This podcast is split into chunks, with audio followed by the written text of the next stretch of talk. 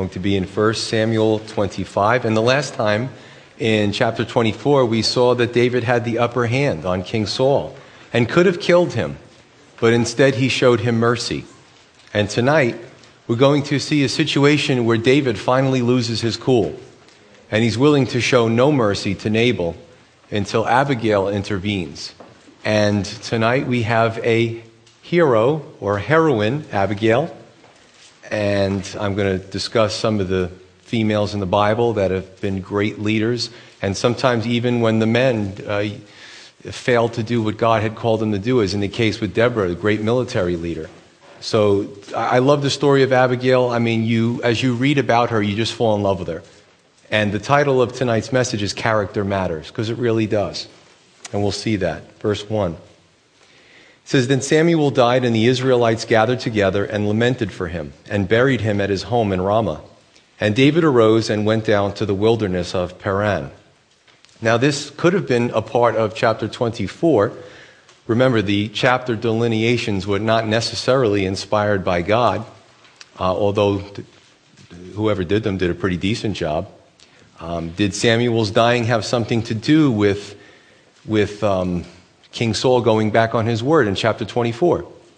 It's possible if this happened around the same time. So you kind of see where uh, verse 1 is really a transition verse, could be part of chapter 24, could be part of chapter 25, and a judgment call was made.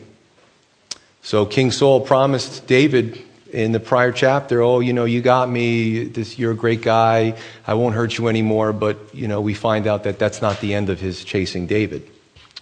Although Samuel was a preserving force, much like salt. And uh, no doubt with Samuel dead, that King Saul felt maybe he had a little bit more latitude to do his evil. There's actually an expression that says, the only thing for evil to prevail is for good men to do nothing. So now that good man who opposed King Saul is removed from the picture. And we're going to look at chapter 25 tonight. And we see that in, again, and I'm going back and forth here with verse 1, how we can put it with chapter 24, how we can put it with chapter 25. We can put it with chapter 25 because we can see the parallel between Samuel, who, who passes uh, as a man, a man of character, and Abigail as a woman of character. So you, you choose how you want to do it, but um, I think go either way. Now, the wilderness of Paran, just for a geographical look at this, is the western border of Judah's territory in the south. Jump into verse 2. Now there was a man in Maon whose business was in Carmel. And the man was very rich. He had 3,000 sheep and 1,000 goats, and he was shearing his sheep in Carmel. The name of the man was Nabal, and the name of his wife, Abigail. And she was a woman of good understanding and beautiful appearance. But the man was harsh and evil in his doings, and he was of the house of Caleb. So we're introduced to a man and his wife who were really key players in this uh, chapter, as well as polar opposites when it comes to character.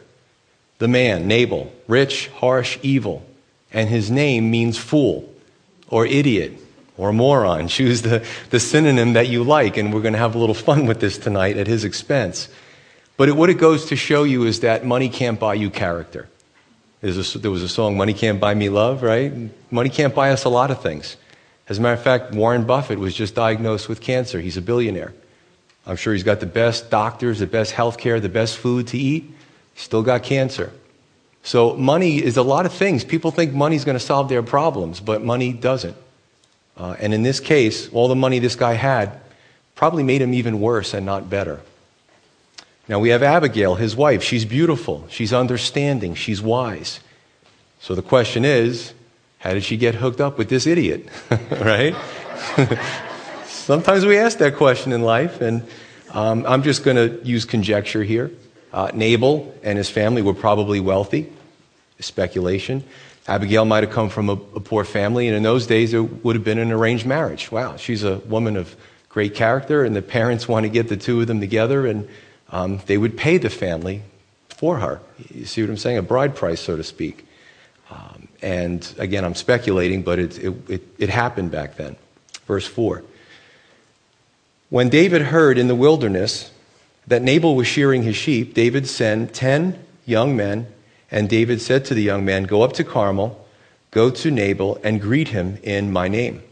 And thus you shall say to him who lives in prosperity, Peace be to you, peace to your house, and peace to all that you have. Now I have heard that you have shearers. Your shepherds were with us, and we did not hurt them, nor was there anything missing from them all the while while they were in Carmel. Ask your young men, and they will tell you. Therefore, let my young men find favor in your eyes, for we come on a feast day. Please give whatever comes to your hand to your servants and to your son David. So when David's young men came, they spoke to Nabal according to all these words in the name of David and waited. Very polite. David and his men were living off the land. They were fugitives from King Saul. However, they weren't pirates. They weren't pirates. And uh, actually, Italy uh, has in some areas, still today, pirates in some places that law enforcement and the military don't patrol. Uh, in Somalia, in the seas, there's pirates. So what happens is if you're living off the land or you're living uh, maybe as a fugitive, the temptation is to steal from others to survive. So he appeals to Nabal for help, very polite. Um, they don't steal, they don't take anything that's not theirs. Furthermore, David provides security.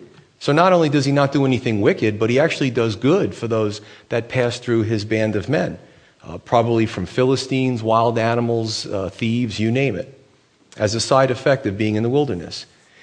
Now, the sheep shearing time was usually a time of celebration. There were certain events in those cultures. They were very simple culture. There were certain things they did, agrarian culture, uh, and there was a time of celebration. So David's looking for a little something, you know, a little crumb from the table. Help me and my men out. You know, we've been on the run for a long time. We're hungry. We're tired. You know, we, we're really kind to you and your shepherds. You know, give us a break. So I'm sure very kindly he said it, as we can see. Verse 10.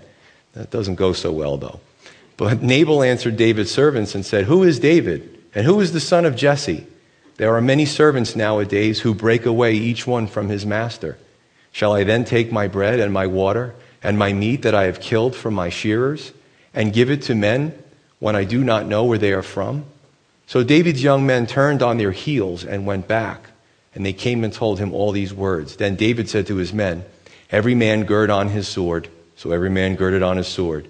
And David also girded on his sword. And about 400 men went with David, and 200 stayed with the supplies. So the answer from Nabal, oh, not very nice. Uh, paraphrase, you guys are nothing but common rebels, losers, beat it. I'm not doing anything for you. Now, this is where we get to see what a fool, what an idiot Nabal is, because I got to be honest with you, even if I didn't want to help him, I would have been a little bit more diplomatic than that. You see what I'm saying? So there's no diplomacy in this guy, and David is furious. The first time he's on the run, he's determined to wipe out his fellow Israelites. This was the proverbial straw that broke the camel's back. Have you ever been there? Have you been in a situation where you're just at the end of your rope and just one more thing is added to you and that's just it? You just lose it completely. When we look at this, it's hard to really even blame David, but it would have ruined his witness. Remember, David was destined for great things. David had a heart after God. But Abigail will point out to him, as we'll see, hey, this isn't good for you, David. It's not a good thing to do. Right? Certainly, if David would have completely blown it and it got to King Saul's ears, he would have said to all the people, hey, this is what happens. The guy's on the run. We've been trying to catch him. He's a fugitive. Now everybody band together and, and rat this guy out. He could have had the whole nation and ruined it if he would have just done this and, and laid waste to this village. But even in our situation, there's times that we have to be the better person. And that's hard to hear. It's hard for me to hear. Sometimes I tell people it's hard for them to hear. Um, you know, you, you may be in a position, you may be uh, in a, a situation where God is using you and that others are doing things that they shouldn't do, but we need to be the better person. And that was certainly applicable to David. Verse 14. Now, one of the young men told Abigail, Nabal's wife, saying, Look, David sent messengers from the wilderness to greet our master, and he reviled them. But the men were very good to us, and we were not hurt, nor did we miss anything as long as we accompanied them when we were in the fields. They were a wall to us, both by night and day. All the time we were with them, keeping the sheep. Now, therefore, know and consider what you will do, for harm is determined against our master and against all his household for he is such a scoundrel that one cannot speak to him. So, One of the young men is, is concerned, and rightly so. Uh, he's concerned about the consequences. He goes to Abigail and he says, You know, these guys were, were honest guys. I mean, these were solid. They put up a wall, and from danger, they protected us. And, and our master, what a scoundrel he is. He, and I tell you what, for someone in this guy's position, for him to say that would have been really disrespectful. However, verse 17, it seems like the whole camp is in tune to this guy's poor leadership. And it's really sad when self deception takes place. We may look in the mirror and say, I have good looks, I have money, I have degrees after my name, letters after my name. You know, I'm successful. I think I'm great. But the truth is that we're deceived and that character really does matter. And, and we see this a lot in our society, I think. Um, who gets media attention? What have the Kardashians ever done? They're always, why are they always in the paper? Can we talk about real stuff and real news? Or Charlie Sheen or any of these people? You know, I mean, th- this is what we give our accolades to in this country. It's a waste of space. It's a waste of having to look for a decent article about world, world affairs. Right? Character matters, but in our society, it's mattering less and less as time goes on. If not for the actions of Abigail, the entire village would have been wiped out. Would have been wiped out. Again, no doubt that David and his men being on the run, uh, they were away from their homes for years at some point, uh, and it was difficult for them. If any of you have gone camping and maybe stayed outside for the weekend and slept under the stars, it's kind of cool for the first night or two, but eventually you want to go home, right? You want to go home to your stuff, you want to get a nice shower. These guys are out there for years, and that made matters worse, I'm sure. Verse 18. Then Abigail made haste and took 200 loaves of bread, two skins of wine, five sheep already dressed. How do you dress sheep? What do they wear? Garanimals? Sorry. five seahs of roasted grain, 100, that's not what it meant, 100 clusters of raisins, and 200 cakes of figs, and loaded them on donkeys. And she said to her servants, Go on before me. See, I am coming after you. But she did not tell her husband Nabal. So it was as she rode on the donkey that she went down under cover of the hill, and there were David and his men coming down toward her, and she met them. Very brave. Now David had said, Surely in vain I have protected all that this fellow has in the wilderness, so that nothing was missed of all that belongs to him, and he has repaid me evil for good. May God do so and more also to the enemies of David if I leave one male of all who belong to him by morning light. Wow. So, you know how you, you, you kind of go outside and you, you're angry and you take a walk around the block and you cool down? Well, this wasn't the case with David. He's fuming. He's riding towards Nabal's village and he's just, now he's making oaths. And he made a, fool, a foolish oath, by the way, using God's name to say, you know, if I don't wipe out every male in that village before morning light, you know, may God do to me. So, I mean, it's just, it's the bad situation. I think there's a good lesson in this, though. Never make life altering decisions in anger or in extreme emotional distress. Whether it's sadness, depression, anger, hatred, bitterness, whatever the case may be, we need to cool down, you know, and we'll start to think more clearer. And I'm sure we've all been in those situations. But a few things. Abigail deceives her husband. Did you notice that? But let's not get legalistic here. She's actually honoring him, sparing his life and his possessions. Now, I would look at this situation as well with David uh, and the priest when David and his men were famished and the priest gave them the showbread, which was only lawful for the priest to eat.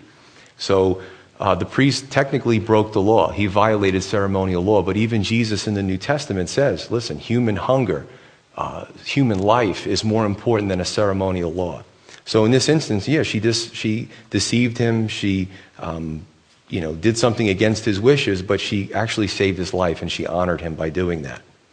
Furthermore, I think husbands need their wives to balance them at times. And Nabal certainly needed more balancing than the rest of us.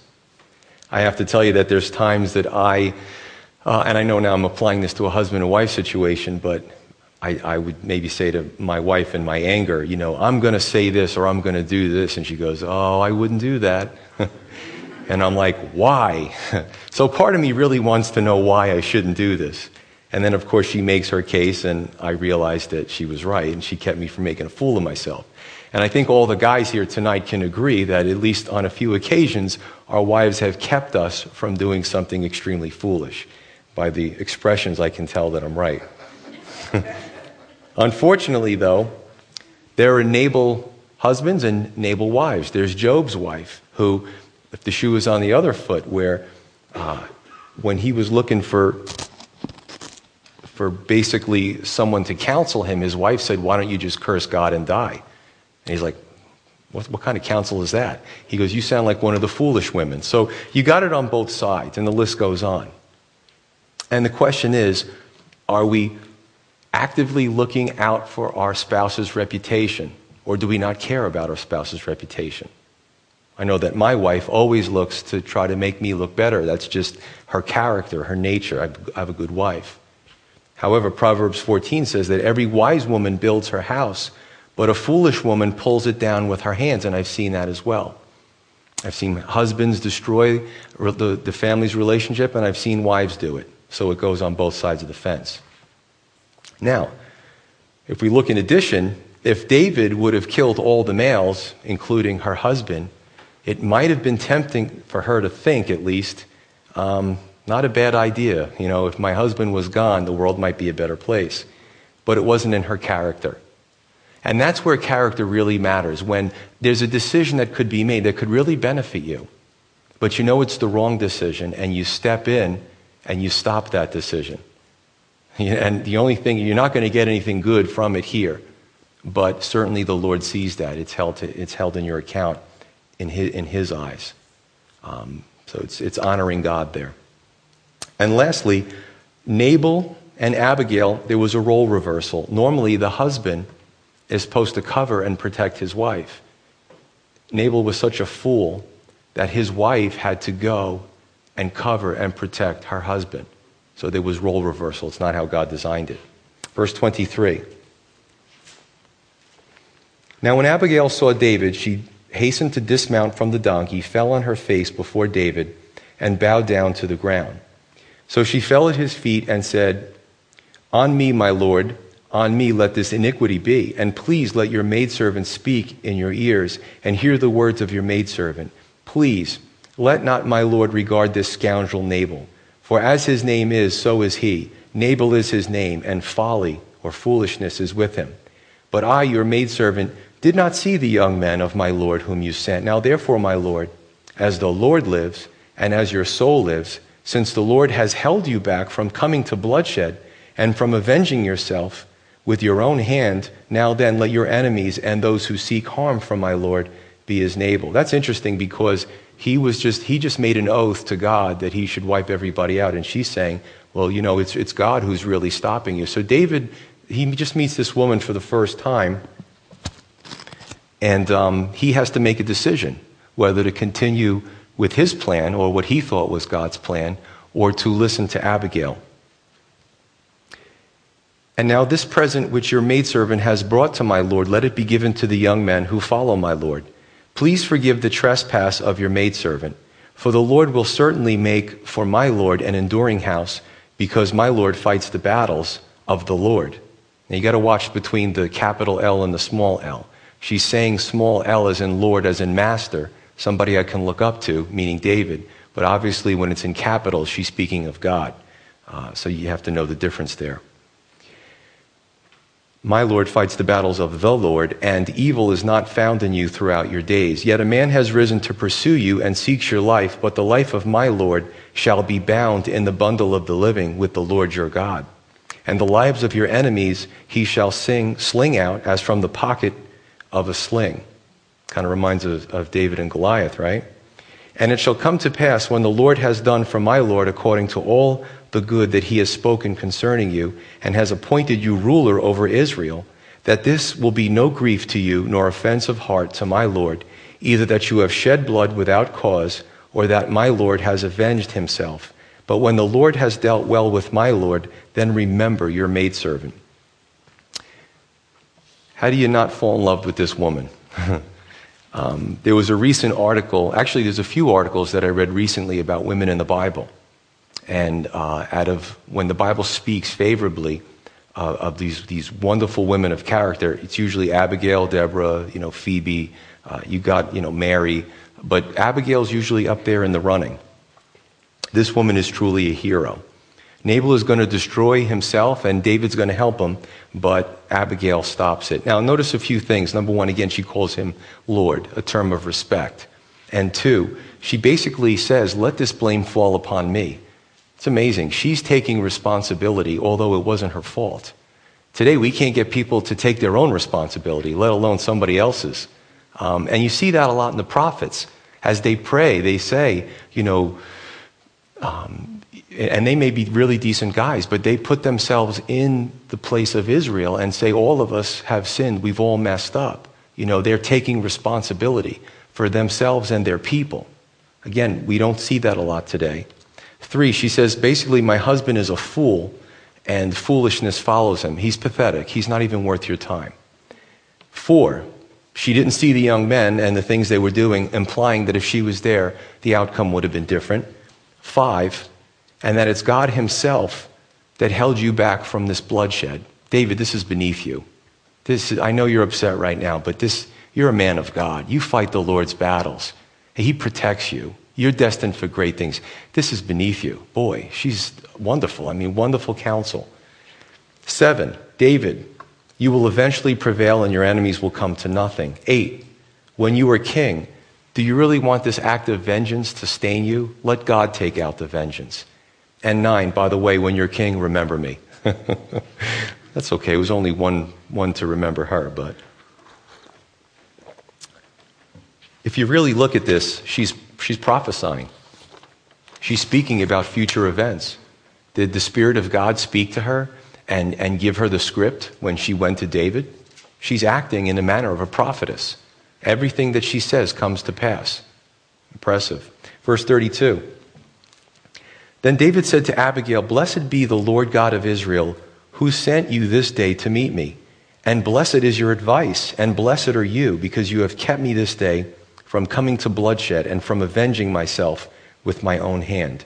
For indeed, as the Lord God of Israel lives, who has kept me back from hurting you, unless you had hastened and come to meet me, surely by morning light no males would have been left to Nabal. So David received from her hand what she had brought him, and he said to her, Go up in peace to your house. See, I have heeded your voice and respected your person. What are the odds that this would have turned out so, um, you know, so well? They're complete strangers. You know, he might have seen this woman coming up there with a bunch of donkeys and food and stuff, and, you know, he's, he's, he's ready. He's got the sword girded. He's going to kill Nabal and all those males. And this woman probably ends up like right in front of his path and, you know, flags him down and starts talking to him. So, I mean, definitely a divine appointment. David has a complete change of heart. And she completely, Abigail, stops him from committing some horrible atrocities. Verse 36. Then Abigail went to Nabal, and there he was, holding a feast in his house, like the feast of a king. And Nabal's heart was merry within him, for he was very drunk. Therefore she told him nothing, little or much, until morning light. So it was in the morning when the wine had gone from Nabal, and his wife had told him these things that his heart died within him and he became like a stone. Then it happened after about 10 days that the Lord struck Nabal and he died. So Abigail goes back. Um, you know, Nabal, the fool that he is, doesn't know that he was about a heartbeat away from being slaughtered. Uh, but he's drunk and he's feasting.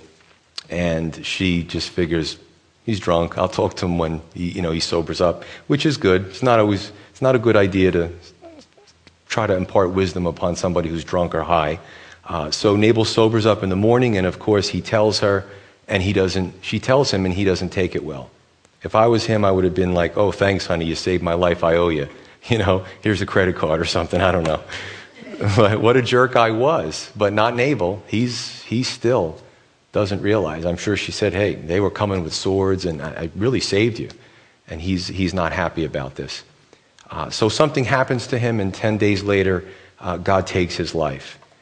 And we wonder about that. Was, what was it? Was it the stress? Did he get so. You ever meet somebody that gets so upset over nothing? They get so enraged. They just have this hot temper. Did he just, you know, and, and some, some people have a stroke or a heart attack in the middle of that, and they bring it on themselves. So did he just completely lose his mind and uh, go into fly into a rage and something happens to his heart he has a heart attack or something but it doesn't completely kill him and 10 days later he dies. I mean we can look at this medically and come up with a lot of different things uh, but you know we don't really know. You could just tell we only know what the bible tells us here. But why did god allow this to happen or why did he strike him?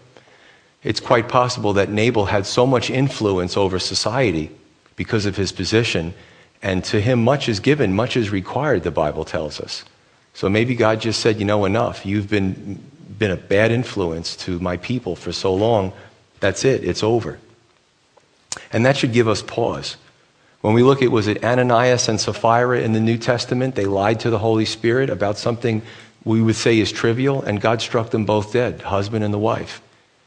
Um, does God think any differently about how we should conduct ourselves as believers? No. I mean, we don't see people dropping left and right, but at the same time, uh, this should give us pause. I mean, especially if we have the influence or the power to influence someone negatively, I think God eventually will stop us. So that's important to look at as well. So if your husband's a Nabal, hang in there. But I'm not promising anything. So, what did he die of? Again, could have been stress. Um, he lingered for 10 days. And I know Pastor Mike and I have had this discussion a few times. We've bantered back and forth from the pulpit that maybe God gave him those 10 days to reflect on his life, reflect on his responsibility and his influence. Maybe he gave him those 10 days so he could repent. That's the God that I know. He's, he gives us every opportunity to do the right thing. It was Nabal's time to go, but I believe he still gave him time to reflect. I could be wrong. It's conjecture. Last few verses. So when David heard that Nabal was dead, he said, Blessed be the Lord, who has pleaded the cause of my reproach from the hand of Nabal, and has kept his servant from evil. For the Lord has returned the wickedness of Nabal on his own head. And David sent and proposed to Abigail to take her as his wife. And when the servants of David had come to Abigail at Carmel, they spoke to her, saying, David sent us to you to ask you to become his wife. Then she arose, bowed her face to the earth, and said, Here is your maidservant, a servant to wash the feet of the servants of my Lord.